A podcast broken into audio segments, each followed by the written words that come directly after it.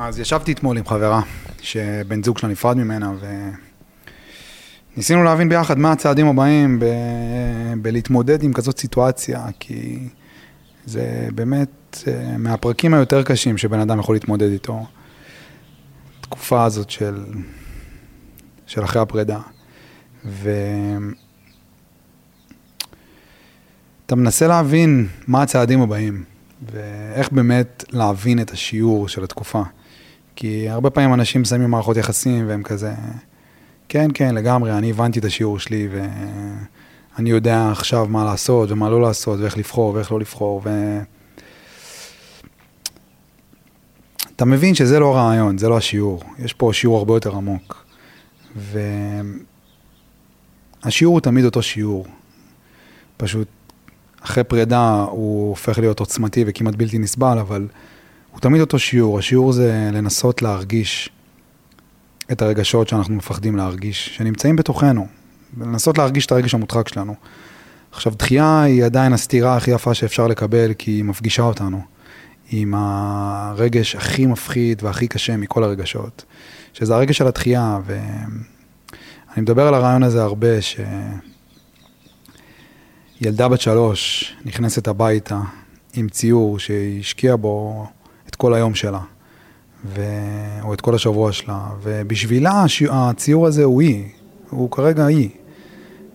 ונכנסת איתו הביתה, כולה בהתלהבות, ואף אחד לא מתייחס אליו, כי אבא בעבודה, ואימא רואה טלוויזיה, או אימא בעבודה, ואבא קורא עיתון, או שהם לא בבית, או שהם כן בבית והם בטלפון, ואף אחד לא באמת מתייחס לציור שלה.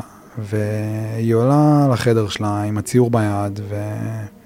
עם פנים עצובות, והיא מתיישבת על המיטה, והיא מבינה שכרגע היא חוותה את הדחייה הראשונה שלה.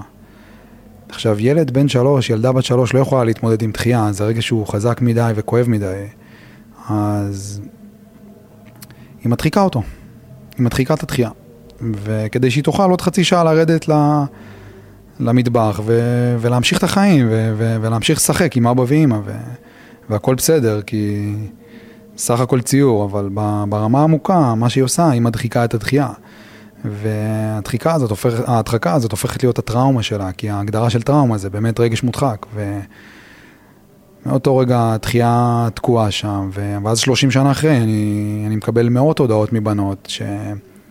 שכותבות, הוא נפרד ממני לפני שנתיים ואני עדיין תקועה עליו, מה עושים? ואני כזה, ברור שאת עדיין תקועה עליו, את לא נותנת לעצמך להרגיש את הדחייה, כי היא עדיין מודחקת. מגיל שלוש, מהימים שאבא ואמא לא יכלו לתת לך את היחס שהיית צריכה לקבל אל הציור שציירת בגן. את לא מסוגלת לקבל את הדחייה מבן זוג שלך כי זה מחזיר אותך לימים האלה. וזה ימים שהם בלתי נסבלים, כי זה התקופה שלפני שהתחלת לבנות מגננות סביב עצמך, זה הימים שלפני המגננות, הימים האלה של גיל שנתיים, שלוש. ובעצם להצליח לקבל את הדחייה זה בעצם להסכים לחזור להרגיש את אותה דחייה מגיל שנתיים, מגיל שלוש. זה בעצם המשמעות, וברמה הכי עמוקה, זה בעצם לעבור את השיעור של הפרידה. ברמה הכי עמוקה, להסכים לעבור את השיעור זה להסכים להרגיש את הדחייה. ואם לא תסכימי, ואם לא נסכים להרגיש את הדחייה הזאת, אז אנחנו יכולים גם להיות בלופ של שלוש שנים עכשיו, של לצאת עם גברים חדשים, לדייטים ראשונים, ו... אבל, אבל, וגם אולי אפילו לפתח איזושהי מערכת יחסים, אבל בסופו של דבר, זה יגיע עם איזושהי תקרת זכוכית, כי יש בתוכנו רגש שאנחנו מפחדים להרגיש. אז אם אנחנו לא נתמודד איתו עכשיו, אז אנחנו נתמודד איתו, אז נקבל הזדמנות שוב, עוד שלוש שנים, עוד ארבע שנים, עוד שנתיים, עוד שנה, בתחייה הבאה. הדחייה הזאת זה ההזדמנות שהעולם נותן לנו, ההזדמנות שאלוהים נותן לנו, להרגיש את הדחייה המודחקת שלנו. זה הקטע, ו... וזה השיעור, ובגלל זה, אז אני יושב איתה אתמול, ואנחנו מנסים להבין את זה, ואני מנסה להסביר לה. הרעיון זה להיות לבד. הרעיון זה להסכים לפגוש את הדחייה. זה לא לספר לעצמנו את כל הסיפורים האפשריים, שהוא לא בשל, ושהוא לא שווה, ושהוא... וש... וכל מיני סיפורים שנוח לנו לספר כדי לא להרגיש את התחייה, שהוא פשוט רגע שנייה צריך רגע להבין משהו עם עצמו, ואני התרופה לכל המחלות שלו, ותכף הוא יבין את זה והוא יחזור. וכשאנחנו מספרים לעצמנו את הסיפור הזה, אנחנו בעצם לא נותנים לעצמנו להרגיש את התחייה, וזה בעצם הבקשה, להרגיש את התחייה. ואז תבוא מישהי ותשאל, אבל רגע, אבל, אבל אולי הוא כן רוצה אותי, אולי הוא באמת לא בשל, או אולי הוא באמת... ואז אני כזה אבוא ואגיד שזה בדיוק המבחן, זה, זה בדיוק הרגע ש... כי גברים מאוד פשוטים בדברים האלה, אנחנו... אם אנחנו רוצים, עתידי. אם את לא יודעת, אז אנחנו לא רוצים, זה עד כדי כך פשוט, וזה גם לא משנה אם זה באמת נכון או לא נכון, מה שמשנה זה שזה ההזדמנות שלך להתמודד עם הרעיון הזה. אם מישהו לא רוצה אותך, אז מה את עושה שם? כי אם את נלחמת על מישהו שלא נלחם עלייך בחזרה, הרבה פעמים אני מקבל את השאלה הזאת של אמ, האם להילחם על אהבה זה משהו שהוא לגיטימי, ואני כזה, בטח שזה לגיטימי, אם הצד השני נלחם ביחד איתך. אם את נלחמת לבד, והוא לא נלחם בחזרה, אז את לא צריכה להילחם על אהבה, את צריכה להילחם על עצמך, זה הסימן שלך. את לא נלחמת על מישהו שלא נלחם עלייך. כי אם הוא לא נלחם עלייך, אז זה אומר שיש לך שיעור לעבור. זה אומר שאת לא בשלה עדיין למערכת יחסים, כי אם היית בשלה, לא היית נלחמת על גבר שלא נלחם עלייך בחזרה. אז כשאת לא יודעת אם הגבר רוצה או לא רוצה,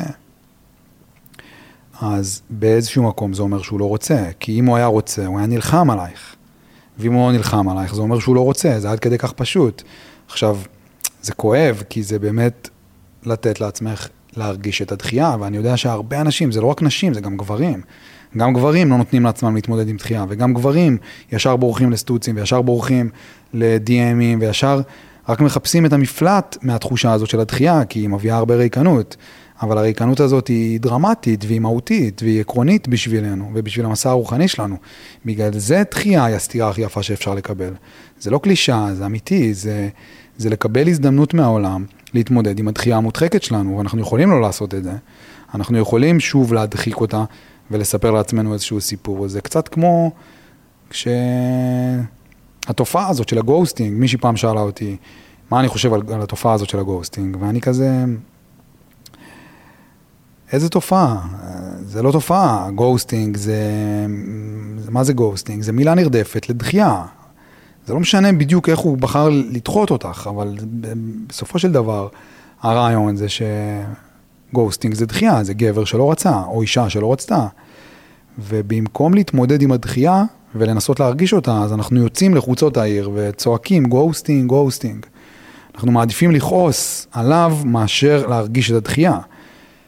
אז השיעור אולי הכי חשוב, אמ, כי אני יודע שהרבה אנשים מתמודדים עם, עם פרדות, וזו תקופה שהיא באמת לא קלה, וזו תקופה שהיא באמת על פניו, כאילו, אתה לא יכול לאחל אותה לאף אחד, אבל באיזשהו מקום זה בדיוק הדבר, כי, כי הפרידה הזאת זה ההזדמנות, זה לקבל הזדמנות מהעולם, שוב, זה שוב לקבל את ההזדמנות מהעולם להתמודד עם הדחייה המודחקת שלך. ואם לא תתמודדי איתה עכשיו, ולהתמודד עם דחייה זה אומר להתפרק. זה אומר, יש מצב עכשיו להיות חצי שנה בבית, כאילו, זה אומר באמת להתמודד איתה, זה אומר להתמודד עם הרעיון שהוא לא רוצה אותי, הוא רוצה מישהי אחרת. זה בעצם מה שהוא אומר.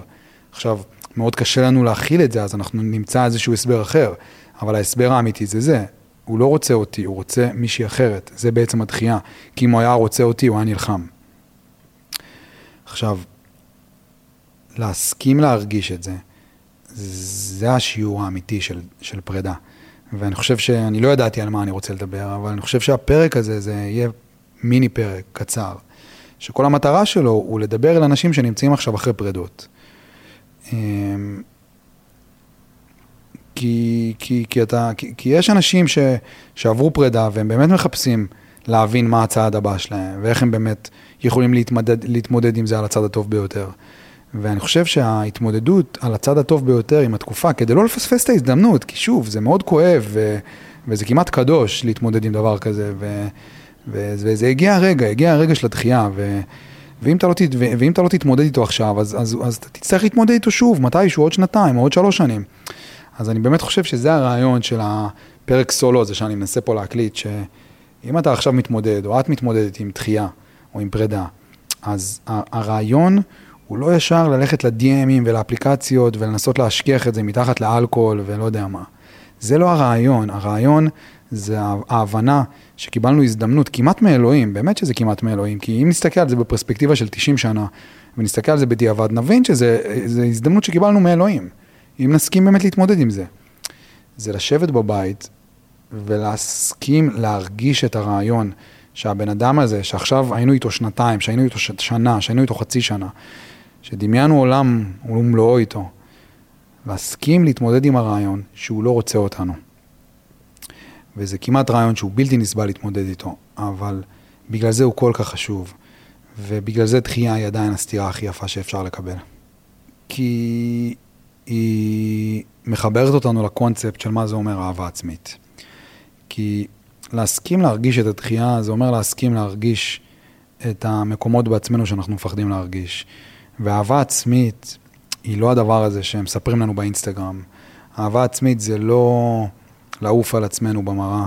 אהבה עצמית זה ההפך מזה. אהבה עצמית זה ללכת למקומות הכי אפלים בתוכנו, למקומות שאנחנו מפחדים ללכת אליהם, לדחייה ולבושה ולאשמה, ולהסכים להסתכל עליהם, להסכים להתעמת איתם, להסכים להתמודד איתם. שם יש אהבה עצמית, כי המקומות האלה הם חלק מאיתנו. ודחייה נותנת לנו את ההזדמנות להתמודד אולי עם הרגש הקשה ביותר מכל הרגשות, שזה דחייה. כי הדחקנו אותה איפשהו בגיל שנתיים, בגיל שלוש, ועכשיו אנחנו מקבלים שוב הזדמנות להתמודד איתה. אז אני מקווה שזה נתן משהו למישהו, אה, השיח הזה, ואתם הכי מוזמנים לפנות אליי ו... ולהמשיך, ה... ולהמשיך את השיח הזה, ואנחנו נתראה בפרק הבא.